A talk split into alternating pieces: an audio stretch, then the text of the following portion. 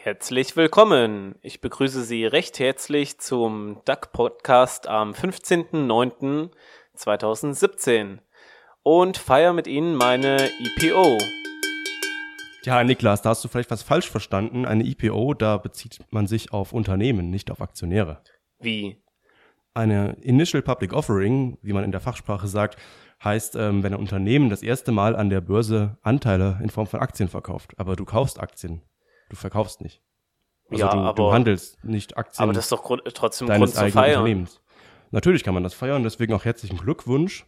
Aber Niklas, ein bisschen zu früh ist es damit jetzt selbst die eigene IPO zu feiern, ne? Das ja, und vielleicht nochmal den Rückblick für die Zuhörer zu machen. Letzte Woche habe ich mein Depot eröffnet und mit der Hilfe von Raimund und Pascal dann auch die ersten Sparpläne eröffnet. Und dann am 15.09. Wird dann der Sparplan losgehen. Wir senden nämlich heute, haben schon am Mittwoch aufgenommen und werden dann am Freitag wie gewohnt veröffentlichen. Genau. Und was hast du denn gekauft für ETFs? Das waren Indexfonds, die sich eben auf verschiedene Indizes berufen, also die halt nachbilden, wie den DAX zum Beispiel. Und du hast den MSCI World gekauft und? Genau, das wäre jetzt der, den ich gewusst hätte. Und dann noch einen breit gestreuten, ich glaube in Asien. Nee, das waren Schwellenländer, also Emerging Markets. Okay. Genau, aber du hast dann eben sehr breit gestreut über die ganze Weltwirtschaft. Und wenn dann halt mal ein Unternehmen pleite geht, dann wirst du das wahrscheinlich gar nicht bemerken. Ja, so ist die Strategie. Genau, also ein sehr breit gestreutes Basisinvestment, mit dem man aber auf jeden Fall mehr macht als mit einem Sparbuch, wenn das Geld einfach nur da rumliegt. Und eben auch der Effekt, dass du wirklich jeden Monat zurücklegst, was man anders halt nicht machen würde. Weil wenn ich ein Sparbuch habe und ich überweise mal hin und wieder was drauf, dann geht vielleicht mal wieder was runter. Aber dann baue ich damit jetzt nichts auf, ein größeres Vermögen, was ich dann bei der Rente oder so oder in Notfällen mal hätte, was ich, wenn ich bräuchte. Genau. Thema heute ist wieder Reich werden für Anfänger, die 3. Folge. In der ersten Folge hast du dir ein Depot eingerichtet bei der Comdirect. Bei der zweiten haben wir dann eben letzte Woche die ETFs gekauft. Und was haben wir heute vor? Also du willst ein bisschen was erzählen, was du so gemacht hast? Genau, zu einem nochmal kurz den Rückblick halt zur letzten Woche und zum anderen wollen wir uns einfach mal gucken, wie man sich Informationen beschaffen kann. Und dazu habe ich von Raimund Lektüre bekommen, praktisch als Hausaufgabe für diese Woche. Und da wollen wir dann mal einen Blick reinwerfen, welche Informationsquellen sinnvoll sind und was auch gerade jetzt dem Kleinanleger erstmal für den Einstieg so hilft. Ja, dann schieß los. Welches Buch hast du denn bekommen? Genau, der Joachim Brandmeier hat einen Klassiker verfasst, das Alles über Aktien. Ich glaube, das ist jetzt schon in der, muss ich mal gucken, in der wievielten Auflage das schon ist. Wo steht's?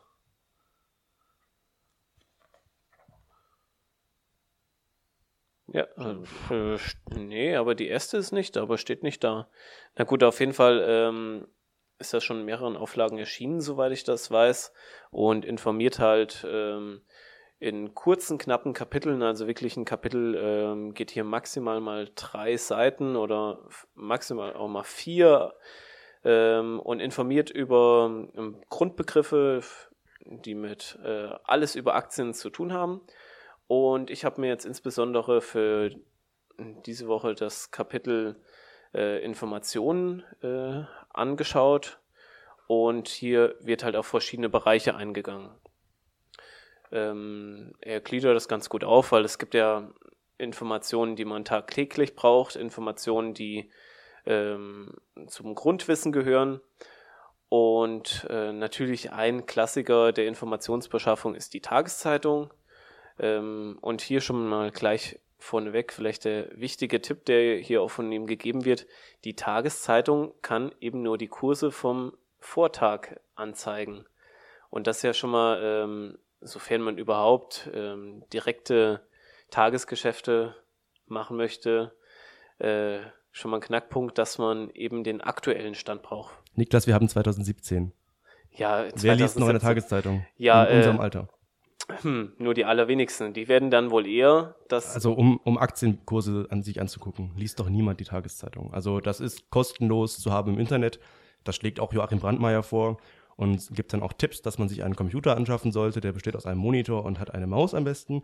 Aber da ist das Buch ein bisschen altbacken. Das weiß ich noch, denn das war das erste Buch, was ich auch gelesen habe über das Thema, auch von Raimund eben ausgeliehen, weil wir damals so einen kleinen Bücherkreis hatten und uns gegenseitig dann so praktische Anlegerbücher oder theoretische Wirtschaftsbücher ausgeliehen haben. Aber du lernst halt auch viel, was jetzt so ein Aktienchart darstellt, was eine Aktie überhaupt ist, was es für Aktientypen gibt, sowas wie Vorzugsaktien, Namensaktien und so weiter, was die Dividende ist, wie man die Dividendenrendite berechnet, Kurs-Gewinn-Verhältnis, also solche Grundbegriffe stehen eben alle drin. Und ich finde, das Buch ist dann eben ein gutes Nachschlagewerk, übersichtlich. Wir können ja vielleicht mal ins Inhaltsverzeichnis gucken, was da so steht. Ja klar, ich schlag mal auf. Und zwar ist das erste große Kapitel das Risiko. Hier wird erstmal allen, die noch gar keinen Kontakt hatten mit der Börse oder mit Aktien, die Angst genommen. Es wird ein Quervergleich zu anderen Anlageformen hergestellt und man sieht wirklich in ganz, ganz vielen Punkten, dass halt eben die Aktie vor allem in Deutschland halt mit sehr großen Ängsten verbunden ist, aber dass die Gründe dafür eigentlich nur gering sind, weil im Vergleich zu anderen Bausparverträgen, wo die Zinsen deutlich niedriger sind zurzeit, einfach das Risiko genau so groß ist. Mhm. Ja, wenn man dann das zweite Kapitel anguckt, ist dann der Aktienkauf. Das war eben das, was, wo ich gut beraten wurde von euch beiden, von Raimund und von Pascal, eben was die Depoteröffnung angeht, was die Gebühren bei Direktbanken beziehungsweise bei der Hausbank dann angeht. Und und jetzt bin ich ja praktisch dann, habe ich das dritte Kapitel gelesen, die Börse verstehen. Da werden einfach ganz viele Begriffe erstmal erklärt. Du kannst ja mal einige Punkte aufgreifen, wo dir Schlagworte zu einfallen. Ja, eben auch zum Thema Steuern, zum Beispiel habe ich da gerade gesehen, gehst mir nochmal rüber, mein Mikrofon ist so weit weg und stationär eingerichtet. Börse verstehen, wie man überhaupt an die Börse kommt, DAX und so weiter, was diese Indizes sind, Dow Jones, diese Begriffe, die man im Fernsehen immer sieht, aber die man eigentlich nicht unbedingt versteht, wenn man sich damit nicht beschäftigt. Ne? Also was ist der Dow Jones? Ist das jetzt eine Börse oder ist das ein Index? Was ist eigentlich ein Index und so weiter? Damit muss man sich eben beschäftigen. Und selbst wenn man weiß, denkt man vielleicht immer noch nicht dran, dass man tatsächlich auch Aktien kaufen könnte oder so. Ne? Weil ich habe das immer im Fernsehen gesehen früher und habe nie dran gedacht, dass ich irgendwann mal Aktien haben werde, weil ich gedacht habe, Aktien werden was für reiche, alte Männer oder so, die sowieso schon alles haben. Aber ich bin nie auf die Idee gekommen, selbst irgendwie Aktien zu kaufen, um dann auch selbst mal ein Vermögen aufzubauen. Ne? Das wird immer so gesagt, Lebensversicherung, Bausparvertrag, das wären so die Dinger, das Eigenheim oder so.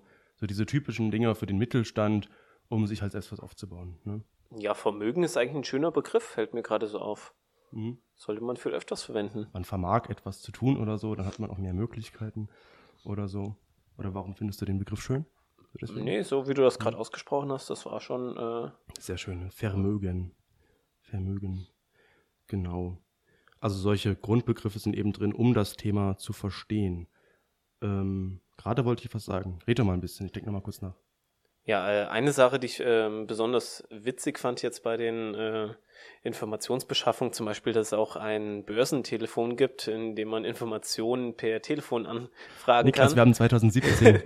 Ja, ich fand es trotzdem witzig, weil es muss ja anscheinend auch Leute geben, die das machen. Und dort sind dann die Telefongebühren teilweise so hoch, dass sich die Frage gestellt hat, beziehungsweise die Telefonunternehmen selbst zugegeben haben, dass sie von ausgehen, dass ein Großteil der Leute, die da anruft, von Firmentelefonen anrufen. Und dort spielt es ja keine Rolle, was das kostet. Das habe ich auch bei meinem Job gehört, dass halt früher die Internetrechnung oder so oder die Arbeitszeit unheimlich viel davon abging, dass die Leute irgendwie ständig nach Kursen geguckt haben. Aber das, finde ich, ist heute gar nicht mehr so. Ich glaube, das war so in der Internetblase damals, als wirklich alle mitgemacht haben. Da fanden das alle total interessant und waren die ganze Zeit nur daran interessiert, rumzuzocken. Aber das ist ja auch nicht so unser Metier, weil wir ja langfristig eben investieren wollen. Wir suchen uns ja ETFs raus, die breit gestreut sind, Aktien, die irgendwie zu Unternehmen gehören, die gut dastehen, wo wir glauben, die stehen noch in 20 oder 50 Jahren noch gut da, dass wir eben kaufen und die dann quasi ewig lange halten, bis, also außer es passiert was ganz Schlimmes oder so. Oder wir denken, das hat überhaupt keine Zukunft mehr. Aber wir haben ja nicht mal das Geld dazu, ständig rumzuhandeln, weil jeder Trade kostet ja auch so um die 10 Euro. Und deswegen für die Summen, mit denen wir handeln und Aktien kaufen, machen wir nur Minusgeschäfte, wenn wir ständig kaufen und verkaufen. Genau. Und deswegen ist eigentlich auch der einzig sinnvolle Vorschlag hier, dann wirklich auch Infos, auch durch Börsenbriefe, die dann zum Teil auch online zu lesen sind, zu entnehmen, weil hier werden doch die langfristigen Strukturen dann sichtbar. Ja. Was ich sagen wollte, ist eben, dass mir dann auch so bei dem Lesen von dem Buch aufgefallen ist, wie das früher war, so kompliziert, dass man eben in der Zeitung den Kurs jeden Tag gesehen hat und dass man irgendwo anrufen muss oder man muss irgendwie zu einem Berater gehen, um zu handeln. Also wie einfach es eigentlich heute ist, online einfach nur, mit dem Handy oder am Computer, an der Börse sich zu beteiligen, sich zu informieren. Es gibt so viele YouTube-Videos, Artikel und so weiter. Alle Zahlen sind irgendwie öffentlich. Es gibt so eine tolle Möglichkeit, sich da mit dem Thema zu beschäftigen, ohne jetzt viel Geld für Kurse auszugeben, ohne sich da jetzt irgendwie von einem Berater abhängig zu machen und dem einfach nur zu glauben, weil der da eine dicke Broschüre hinlegt und dann setzt man halt die Unterschrift drauf. Das, finde ich, ist halt unheimlich demokratischer geworden, so sich da selbst dran zu beteiligen in der Börse, oder? Ja, genau. Und ich glaube, das ist einfach der Punkt, der viele Leute noch am meisten abschreckt, weil sie noch in diesem Denken drin sind, dass eben vieles durch Berater bestimmt wird, dass man da nicht eigenständig handeln kann. Aber das habe ich bisher alles anders erlebt. Ja, aber du musst dich halt auch damit beschäftigen selbst. Also du musst halt auch viel Zeit aufbringen, dich da in das Thema irgendwie reinzuversetzen und dich in Bücher einzulesen, ins Thema, irgendwelche Begriffe zu verstehen. Also es ist viel Arbeit, um dann vielleicht wenig zu gewinnen oder so, denken viele. Und dann gehen sie vielleicht doch zum Berater und machen einen Bausparvertrag und sagen halt, ja gut, der investiert ja auch in Aktien, aber halt auch sicherheitshalber mal in Staatsanleihen. Und wir hatten das Thema schon, als wir über die Rentenvorschläge der Parteien gesprochen haben, da warst du nicht dabei, dass halt einige Parteien auch sagen, so diese kapitalbasierte Rente, die sollen nicht länger Gewinngarantien geben, weil immer wenn der Staat quasi solchen Fonds vorschreibt, die müssen so und so viel Gewinn einfahren oder dürfen nicht mehr verlieren, also müssen so viel auszahlen, wie sie einzahlen, haben die ja eigentlich den Zwang, in Sachen zu investieren, die überhaupt gar kein Risiko haben und dann auch nichts abwerfen. Also die bestehen dann halt irgendwie zu riesigen Teilen aus deutschen Staatsanleihen, mit denen man mittlerweile noch ins Minus geht. Oder halt aus sonstigen Anleihen, die überhaupt, die zwar total sicher sind, aber die halt keine Dividende, keine Rendite und so abwerfen. Und wenn du jetzt eben ein Investment hast, das doch riskant ist, dann hast du auch viel mehr, also eine viel höhere Wahrscheinlichkeit, dass du damit irgendwie auch Gewinn machst. Denke ich mal, weil langfristig machst du mit einem breit gestreuten Depot eigentlich immer Gewinn. Da ist es eigentlich unwahrscheinlich, dass das alles zusammenstürzt. Kurzfristig machst du natürlich auch Verluste, wenn du in Aktien investierst. Genau, vielleicht nochmal, um das aufzugreifen mit dem breit gestreuten Depot, das ist ja ein Punkt, den wir hier öfters verwenden. Der wird ja auch nochmal sehr schön erklärt, anhand von dem Beispiel, wenn man jetzt 10 Aktien von DAX-Unternehmen kaufen würde, dann würde das bedeuten, oder dann wäre man relativ breit aufgestellt und dann müssten erstmal 10 DAX-Unternehmen pleite gehen, damit man wirklich Probleme bekommt. Und wenn, er beschreibt das so, wenn das wirklich der Fall wäre, dann hätte man noch mehr Probleme als wirklich diesen Umstand. Wobei die 10 DAX-Unternehmen ja auch alles DAX-Unternehmen sind, also alles deutsche Unternehmen. Das heißt, wenn der Euro irgendwie an Wert verliert wegen irgendwas oder in Deutschland irgendwas ist, dann sind natürlich alle 10 DAX-Unternehmen vom selben Faktor irgendwo abhängig. Also dieses Streuen, viele verschiedene Dinge kaufen, also diese Diversifizierung, heißt halt auch, dass man mal amerikanische oder vielleicht chinesische Aktien kauft oder so. Ja, aber das ist natürlich globale Streuung, dann halt so thematische Streuung, dass ich nicht nur Aktien von Automobilherstellern kaufe, sondern auch von Konsumgüterherstellern oder vielleicht Pharma oder sowas. Das ist eben Diversifizierung, ja. Und hat natürlich auch mit Währungen zu tun, mit dem Land eben, in dem die Aktie ist und so. Genau, Pascal. Dann gucke ich jetzt nochmal, aber eigentlich haben wir das Thema schon relativ gut abgedeckt. Also es ist halt erstmal so, dass man von den Informationen jetzt im Anfangsbereich, wo ich mich zum Beispiel befinde, relativ wenig machen muss, weil ich jetzt doch eben mit den beiden ETFs relativ unspektakuläre Anlagen gewählt habe. Ja, aber ist ja erstmal für den Anfang ganz gut. Ich habe damals ganz blöd angefangen, ich habe mir irgendwie 4 verschiedene Einzeltitel gekauft, habe noch nicht so ganz verstanden, was eigentlich eine Order ist und wann ich dann Gebühren zahle. Ich dachte irgendwie, ich zahle Börsen täglich oder sowas. Keine Ahnung, ich habe überhaupt nicht nachgedacht, aber ich habe auch nicht viel gekauft, aber ich habe dann halt einfach für 4 verschiedene Orders dann Ordergebühren bezahlt und ich habe dann auch in jeder Order nicht besonders viel Volumen gehabt. Ich habe mir teilweise Aktien im Wert von 20 Euro gekauft oder so. Das ist halt ein bisschen bescheuert, aber aus Fehlern lernt man halt, ne? Und dann darf man die Fehler halt nicht wiederholen. Genau, ja. Aber genau, ich hätte auch vorher mal was lesen können, aber genau, wenn man auch nicht so viel Verlust macht, dann lernt man halt umso mehr. Aber es ist, denke ich, wichtiger anzufangen, so wie du, mit einem breit gestreuten Index, da kann eben nichts passieren, am besten mit einem Sparplan Anfang des Monats, dann bleibt man auch dabei, hoffentlich. Und wenn man einen Fehler macht, dann nicht direkt aufgeben, sondern einfach nachlesen, diskutieren mit anderen Leuten, uns anrufen unter der Nummer 0911 39844 41311 oder was weiß ich, einfach nicht aufgeben und sich weiter mit dem Thema beschäftigen, denn alle waren mein Anfänger. Ja genau, aber gerade für mich hat jetzt also die letzte Woche gezeigt, dass ich auf jeden Fall Interesse habe, auch dann mal in Aktien zu investieren, weil es mich doch, ich mich schon für Unternehmen interessiere und eben auch die Entwicklung dann langfristig auch beobachten möchte. Also es ist jetzt was mich interessiert und wo ich jetzt nichts sagen würde, ja, ist mir total egal oder, also ich denke, es könnte auch so eine Art Hobby werden. Ja. Ich würde ja auch noch gerne ein Buch ausleihen. Also dieses Alles über Aktien, wo wir gerade schon drüber gesprochen haben, ist eben sehr praktisch, so ein Börsenratgeber, wo irgendwie alles drinsteht, alle Basics, die man wissen muss. Und ich habe jetzt noch dem von George S. Clason, Der reichste Mann von Babylon. Das sind so ganz kleine Prosa-Kurzgeschichten eigentlich, so aus der Antike. Ich weiß gar nicht, ob die echt sind oder irgendwie nachgeschrieben. Scheinbar soll da irgendjemand die irgendwo entdeckt haben. Ich weiß es nicht, aber auf jeden Fall geht es da halt allgemein so um den Lifestyle, wie man darüber nachdenkt, mit Geld umzugehen. Also da ist halt irgendwie jemand, die haben dann irgendwie alle Goldstücke im Beutel und so weiter, wie man damit damals eben Geld hatte, scheinbar. Und der hat irgendwie die ganze Zeit Schulden bei anderen Leuten. Dann gibt es da halt Geldverleiher und so weiter, die dann den Leuten gar kein Geld mehr leihen, die müssen zum nächsten gehen und leben eben dann nur noch ständig mit der Hand im Mund und versuchen eben die ganze Zeit noch irgendwas von Leuten zu leihen, aber schaffen sich mal das Geld zurückzugeben.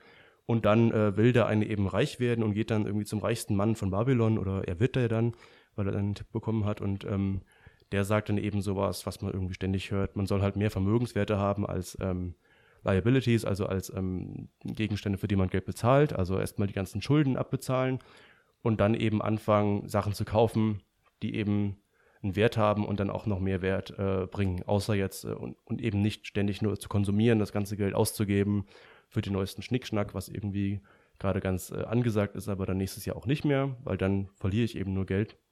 Und darum geht es so ein bisschen um so diese Idee erstmal, was ist denn investieren, was ist Geld, warum brauche ich eigentlich Geld und so weiter, wie schaffe ich das nicht von anderen abhängig zu sein. Und da geht es eben darum, dass irgendwie der scheinbar ärmste Mann, der ständig bei allen verschuldet ist und jedes Geld, was er hat, direkt wieder ausgibt, dass er dann irgendwie zum reichsten Mann wird und einfach nur durch dieses Wissen, was er hat. Also klar, das stimmt nicht unbedingt, also die bei uns im Land reich sind, die hatten wahrscheinlich auch schon reiche Eltern. Also es ist nicht so, dass alle total gleiche Chancen haben, aber warum soll ich jetzt deswegen den Kopf in den Sand stecken und sagen, ich komme jetzt nicht aus dem allerreichsten Haushalt und deswegen schaffe ich es sowieso nie. Also wenn du jetzt erstmal dir Gedanken machst, was ist eigentlich Geld, wie gehe ich damit um, dann schaffen es die meisten allein deswegen, weil sie drüber nachdenken, schon mal ein bisschen mehr zu haben als andere. Ja, dann schon mal herzlichen Dank für den Buchtipp. Übrigens hat er einen sehr schönen Untertitel, Der erste Schritt in die finanzielle Freiheit. Ja, das ist ja so ein Schlagwort, das haben wir auch bei uns im Dekalog. Finanzielle Freiheit wird immer mal genannt. Ja, was man damit anfangen soll, ist eine gute Frage. Da haben wir letzte Woche auch drüber gesprochen. Aber da geht es eben darum, eben nicht nur von anderen finanziell abhängig zu sein, dass wenn ich den Job verliere, dass ich dann direkt was weiß ich, mein Haus verliere und meine Miete nicht mehr bezahlen kann und so weiter, sondern es geht eben darum, was aufzubauen, um eben auch von anderen unabhängig zu sein und ein bisschen ein eigenständiges Leben zu führen. Ja, ich werde mir das Buch auf jeden Fall mal als Lektüre mitnehmen und werde mir die 10 kleinen Parabeln da durchlesen und mal gucken, ob ich dann, ja, vielleicht nächste Woche noch nicht, aber in irgendeiner nächsten Folge von Reich werden für Anfänger werde ich sicherlich dann ein bisschen was berichten können. Ja, hast du außer deiner Lektüre da in Alles über Aktien noch was gemacht? Irgendwie Artikel im Internet gelesen, Videos geguckt oder so? Und ja, diese Woche habe ich mich halt hauptsächlich mit dem Buch beschäftigt und ansonsten bringe mich jetzt nicht in Verlegenheit, Pascal. Hahaha. Haha. Was hast du denn so gemacht die Woche? Ich habe Hausarbeiten fertig geschrieben, hatte leider keine Zeit, mich mit der finanziellen Freiheit auseinanderzusetzen. Schade. Aber so ist das halt mal. Ja. Eins nach dem anderen, ne? Ja, dann würde ich doch fast vorschlagen, dass wir mal im Dekalog weiterarbeiten. Mhm. Wir waren jetzt schon beim Punkt 1, keine Renditefresser. Zweitens, Zinseszinseffekt sofort nutzen. Drittens, finanzielle Freiheit jetzt. Und viertens, heute ist rationales Denken. Was ist denn rationales Denken? Ja gut, also das, denke ich mal, ein Punkt, dass man Entscheidungen auf einer Basis trifft, die schon relativ umfangreich ist, aber eben auch aus der Alltagserfahrung herauskommt. Wie würdest du denn den Begriff besser erklären? Ja, also erstmal als Gegensatz von irrationalem Denken, und irrational wäre jetzt, sich ständig nur auf den Bauch irgendwie zu verlassen und vielleicht das zu machen, was alle anderen machen, ohne selbst einen Gedanken daran zu verschwenden, ob das eigentlich richtig ist. Und jetzt an der Börse, also natürlich sollte man irgendwie an Moral und Ethik auch denken, in was man so investiert, also nicht die ganze Zeit nur aufs Geld gucken, darum geht es ja irgendwie auch. Ein bisschen auch Verantwortung für andere übernehmen und auch für sich selbst natürlich. Aber jetzt mal ein Beispiel, an der Börse 2001 oder 2003 oder so war eben dieser Telekom-Crash, also die ganzen Leute haben eben, weil damals die Regierung gesagt hat, die Telekom wird jetzt privatisiert und das ist jetzt die Volksaktie und alle haben Telekom gekauft. Und dann ist die eben total in die Höhe gestiegen. Es war eine riesige Blase und die ist irgendwann geplatzt. Und ganz viele, die eben damals noch nie über Aktien überhaupt nachgedacht haben, haben dann diese Telekom-Aktie gekauft. Einfach mal so aus dem Bauch heraus, weil es die Regierung gesagt hat. Und dann ist sie geplatzt, haben dann oft gekauft, als sie unheimlich teuer war, die Aktie, und haben sie dann wieder verkauft, als sie wieder gefallen ist. Und haben dann gesagt, ich habe es immer gewusst, nie wieder Aktien. Und setzen sich mit dem Thema gar nicht mal weiter auseinander, obwohl sie es vorher auch nicht gemacht haben. Das, finde ich, ist zum Beispiel irrational, dass man irgendwie einfach mal was kauft, weil andere das empfehlen und dann mache ich wieder das, was alle anderen machen und dann denke ich gar nicht mehr drüber nach, welchen Fehler ich da eigentlich gemacht habe, wie ich es besser machen könnte und so weiter. Oh je, dann habe ich ja schon einen Fehler begangen, weil ich habe mich da letzte Woche völlig auf deine Expertise mit dem MSCI World verlassen. Mhm. Pascal, ja. War das jetzt irrational? Das musst du wissen. Also du bist erwachsen, Niklas. Hast du nicht drüber nachgedacht? Gar nicht? Du wirst sehen, was du davon hast. Ja, natürlich war es ein ganz guter Tipp und ich glaube auch nicht, dass jetzt die Weltwirtschaft explodiert, weil du jetzt jeden Monat 25 oder 50 Euro da rein investierst. Also diese Telekom-Aktie war ja eben eine Blase, nicht nur, weil du eine Aktie gekauft hast, sondern weil es dann irgendwie alle gemacht haben. So entsteht nämlich eine Blase, die dann eben einen Wert widerspiegelt, der überhaupt nirgendwo existiert. Dann muss das Ding ja irgendwann platzen. Das haben wir auch bei Immobilien jetzt in der Weltwirtschaftskrise gesehen, also 2007 war das, die dann geplatzt ist. Aber eben ja, ich finde, jeder sollte dann irgendwie auch eigene Entscheidungen treffen, auch mal nachdenken, ob dann ein Ratschlag, den andere ihm geben, dann auch stimmt. Weil wenn ich mich nur auf andere verlasse und immer nur das mache, was andere sagen, dann übernehme ich ja nie Selbstverantwortung und dann werde ich ja auch denn nie irgendwie glücklich, wenn ich irgendwas erreicht habe, weil dann ist ja immer der Verdienst von anderen, die mich beraten haben. Und wenn dann das mal nicht passiert, dann schiebe ich dann alle Schuld wieder beim Berater oder so ab oder du dann bei mir. Und das kann ja nicht so das Lebensziel sein, ne? Also irgendwie geht es darum, selbst zu denken und auch für die eigenen Fehler auch verantwortlich zu sein. Ja, genau. Und dann eben halt auch seine eigenen Dimensionen vielleicht einschätzen zu können, wo man sich da wirklich bewegt. Es hilft einem relativ wenig, wenn man sich Informationen von Großanlegern besorgt, die ganz perfide Strategien verfolgen mit Zeit- und Put-Geschäften. Das ist ja dann das, was einem nicht weiterhilft. Man sollte versuchen, sich Informationen zu besorgen, die für die eigene Strategie am sinnvollsten sind und die einem selber für die eigenen Umstände, für das eigene Kapital am besten weiterhelfen. Genau, also viele schreiben sich ja auch schon vorher auf, welche Aktien sie interessant finden und schreiben dann Kurs auf, ab dem sie vielleicht kaufen würden oder so. Und dann, wenn dann irgendeine andere Aktie total stark gefallen ist und alle sagen, kaufen, dann muss man halt irgendwie auch durchhalten und die dann eben nicht kaufen, sondern halt abwarten und dann halt sich an die Vorgaben halten, die man sich selbst gesetzt hat. Ich habe zum Beispiel eine Börsen-App am Handy, um halt mal Kurse nachzugucken. Da gibt es auch ein Diskussionsforum und ich kriege die ganze Zeit Push-Nachrichten. Das ist jetzt eine einmalige Gelegenheit, 2000% Gewinnchance oder so von irgendwelchen kleinen Unternehmen, die man gar nicht kennt, und darauf darf man einfach gar nicht reagieren, am besten gar nicht lesen oder halt einfach davon ausgehen, dass es sowieso nicht stimmt. Und weil meistens, ich weiß es nicht, ich würde halt gerne Entscheidungen treffen, die ich nachvollziehen kann, Aktien kaufen von Unternehmen, die ich verstehe, wie sie Gewinn machen am besten. Also man wird da nicht total durchsteigen und alles verstehen, weil man ist ja nicht im Vorstand, und wenn man im Vorstand wäre, oder wie auch immer, wenn man Insider wäre, dann kann man keine Insider-Geschäfte treffen. Genau, also deswegen, wir sind immer so ein bisschen an der Grenze zwischen wenig und viel Wissen, und man sollte halt irgendwie versuchen, schon zu verstehen, wie ein Unternehmen eigentlich funktioniert. Und nicht einfach nur das zu kaufen, wo alle sagen, kaufen. Oder im Forum, was weiß ich, alle, plötzlich postet jemand, Kursziel ist 27,35 Euro und du weißt überhaupt nicht, wie er darauf kommt.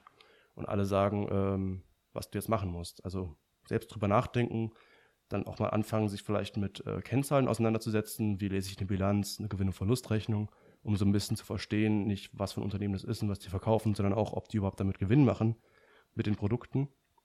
Denn das wird ja auch alles veröffentlicht. Also bei börse.id.de gibt es dann so eine verkürzte Bilanz, zum Beispiel, wo du das nachlesen kannst, so ganz grob. Im Geschäftsbericht stehen auch viele Sachen immer. Da gibt es zum Beispiel, hast du mal reingeguckt in den Geschäftsbericht irgendwo? Nee, bisher noch nicht. Gibt es zum Beispiel dann auch einen Brief des Vorstands oder so, wo er dann beschreibt, wo das Unternehmen so in der Vergangenheit stand, wo es jetzt steht, wo sie hinwollen, um halt so ein bisschen nachzuvollziehen, was das Unternehmen eigentlich ist und was die so für ein Bild von sich selbst haben. Dann kann man vielleicht auch so ein bisschen gucken, ist es übertrieben, glaube ich das, haben die überhaupt in der Vergangenheit Versprechen eingehalten und so weiter. Ja, genau. Und was für mich zum Beispiel ein wichtiger Punkt dann wäre, ist der Innovationsgeist, der in einem Unternehmen steckt. Wirklich da neue Wege zu gehen. Das sieht man immer wieder in der Technologiebranche, dass die sich wirklich auch trauen, neue Geräte, neue Ideen, neue Software herauszubringen, dass die auf lange Sicht dann auch einen Erfolg haben werden. Und da muss man halt eben auch am Anfang Mut haben, aber eben durch die rationale Entscheidung, dass man das abwägen kann, ob eine Idee wirklich auch eine Idee ist oder ob es nur ein Traum sein wird. Ja. Klar ist natürlich, der Mensch ist nicht immer rational, so wie das vielleicht die Volkswirtschaftslehre irgendwie annimmt, was man zumindest behauptet. Aber man sollte natürlich versuchen, sich mit Themen auseinanderzusetzen, Dinge nachzuvollziehen und dann irgendwie informierte Entscheidungen zu treffen und nicht einfach nur so, ja, das Unternehmen finde ich ganz cool, haben einen tollen Facebook-Auftritt, dann kaufe ich sie halt mal. Oder mein Freund hat gesagt, kauf mal das oder das. Ja, aber ich denke, deine Entscheidung, kann ich dir sagen, ist eben keine gefährliche. Du kaufst halt ganz, ganz breit gestreut erstmal. Super für den Anfang, würde ich sagen. Da kann überhaupt nichts passieren. Und wenn was passiert und das Ding total zusammenbricht, dann hast du, glaube ich, größere Sorgen, als dass deine Aktien, deine Fonds nichts mehr wert sind. Ja, mir fällt da gerade noch was zum Börsengang von Facebook. Ich weiß nicht genau, wann das war. Ich glaube, vor 4 Jahren oder... Ja, 5 Jahre sind es wahrscheinlich noch nicht. Und zu diesem Zeitpunkt waren sich ganz viele unsicher, ob ein Börsengang überhaupt sinnvoll ist und ob es sich lohnt, dort Aktien zu kaufen. Und Facebook hat das aber meiner Meinung nach ganz clever gemacht und hat kurz nach dem Börsengang angefangen, eben mit dieser massiven Werbung, die dann auch in der App gezeigt wird, das zu schalten. und dadurch sind die Einnahmen einfach sehr gestiegen und damit hatte wirklich keiner gerechnet, dass das so ein Riesenmarkt sein wird. Na, hier sehen wir uns, wir haben es gerade aufgerufen, Mitte 2012 sind sie an die Börse ein bisschen rumgedümpelt, dann abgestürzt und dann haben, glaube ich, alle gerufen, das wird sowieso nichts und dann schießt das Ding in die Höhe und steht heute, also damals stand es bei um die 20 Euro, hier ist ein Euro, ja, und dann ist es hoch jetzt bei heute um die 140 Euro. Also wer damals durchgehalten hat und nicht auf die Cassandra-Rufer gehört hat, die haben gesagt, das ist ein Technologieunternehmen, das wird sich nicht durchsetzen, da steht doch gar nichts dahinter. Und heute ist Facebook, glaube ich, eines der wertvollsten Unternehmen weltweit und da muss man einfach auch durchhalten und an die eigene Entscheidung, die man getroffen hat, auch glauben. Ja, und eben ein Konzept wie Facebook lässt sich ja zum Beispiel vergleichen, gerade weil es auch diese Woche in den Medien war, dass StudiVZ pleite gegangen ist. Vom Prinzip her ähnliches Prinzip, Community aufbauen mit Gruppen, mit Messenger-Funktionen, mit eben auch Werbung geschaltet. Und wo viele auch schon Vergleiche gezogen haben, aber wenn man eben das rational sieht, ist Facebook eine ganz andere Dimension als ein StudiVZ, was sich auf den, ich glaube damals deutschsprachigen Raum fixiert hatte. Und halt nur Studenten. Genau. Ja. Und da muss man halt eben auch sehen, wenn da wirklich ein großes Technologieunternehmen dahinter steckt im Silicon Valley. Sitzen die eigentlich im Silicon Valley? Ich weiß gerade gar nicht. Könnte es sein, oder? Also die Richtung. Ja, irgendwo da in den USA, ne? Im Wilden Westen. Willow Road, Menlo Park, Kalifornien. Ja. Ja, auf jeden Fall, um den Gedanken zu Ende zu führen, ist halt eben schon ein Vergleich zwischen Unternehmen, die scheinbar dasselbe tun, nicht immer sinnvoll, weil wenn da eine andere Strategie beziehungsweise ein größerer Markt dahinter steckt, kann das ganz schnell ein Riesending werden und ich glaube, keiner würde jetzt zum jetzigen Zeitpunkt sagen, dass Facebook in den nächsten 5 Jahren von der Plattform verschwindet, obwohl es mit Snapchat und WhatsApp gehört ja zu Facebook. Mhm. Ja, obwohl es eigentlich Konkurrenzprodukte gibt, die auf der anderen Seite auch keine... Ich sehe eher Facebook als große Konkurrenz von Snapchat und ich kann mir nicht vorstellen, dass Snapchat da das gewinnen wird. Kann ich mir auch nicht vorstellen. Diese App, die nur auf Filter und diese Direktnachrichten da basieren irgendwie und ein bisschen Werbung. Ich glaube nicht, dass das ein Geschäftsmodell ist, was sich da durchsetzt. Also ich kann es nicht nachvollziehen. Ich nutze die App auch nicht so richtig. Du kannst noch kurz den Aktienkurs angucken. Ja, ich hatte das mal kurzzeitig installiert gehabt und soweit ich weiß, hat Mark Zuckerberg auch Snapchat als seinen persönlichen Feind ausgerufen. Die genaue Story dahinter kenne ich gerade nicht mehr. Da ging es irgendwie, glaube ich, drum, dass der Gründer von, also es gab einen Streit zwischen dem Gründer von Snapchat und dem Mark Zuckerberg, also dem Gründer von Facebook. Die hatten irgendeine Auseinandersetzung. Ich glaube, Facebook wollte Snapchat schon in einer ganz frühen Phase übernehmen und Snapchat hat aber an dieser Stelle abgelehnt und jetzt hat halt Facebook gesagt, na gut, das bisschen Filter, das können wir auch. Und man sieht ja auch, dass nach und nach immer mehr Funktionen dann in die Facebook-App oder Instagram wandern. Ja. Wobei mich dieser Status auch ein bisschen nerven, dass jetzt in jeder App ist, ne? Und da gab es ja auch Späße, dass jetzt irgendwie am 1. April, dass jetzt Excel auch plötzlich, wie heißt das? Eine Story-Funktion. Excel Stories, ja. Also ein bisschen übertrieben ist es schon, dass es jetzt bei Facebook, WhatsApp und Instagram überall Stories gibt. Also das Erste, wo man achten muss bei Snapchat ist, dass man nicht Snap-on auswählt. Das ist nämlich irgendein Unternehmen, das dann als erstes angezeigt wird. Also es gibt Unternehmen, die irgendwie fast so genau heißen. Da müsste man auch gucken, welches Unternehmen ich da mir eigentlich anzeigen lasse. Und die sind eben schon, ja. Also zur Ergänzung, Pascal ist gerade auf börse.ard.de und guckt sich da die Kurse an. Also nicht einfach mal irgendwas kaufen, was irgendwie so heißt, schon auch mal nachgucken nach der WKN, damit das eben eindeutig ist. Und Snap-on ist jetzt eben die WKN 853887. Ist irgendwie schon ein Unternehmen, das es seit 2009 gibt, Ende 2009. Keine Ahnung, was das für ein Ding ist. Was ist das? Irgendwas in Wyoming scheinbar. Hand-Tools, Power-Tools, Toolboxes, genau. Also ich will, wenn ich Snapchat kaufen will, kein Werkzeug kaufen. Deswegen gehen wir mal von Snap-on gleich wieder weg, haben festgestellt, das stimmt nicht. Und Snapchat heißt eben nicht Snap-on Inc., sondern nur Snap Inc., ohne Minus-on. Und darauf muss man achten.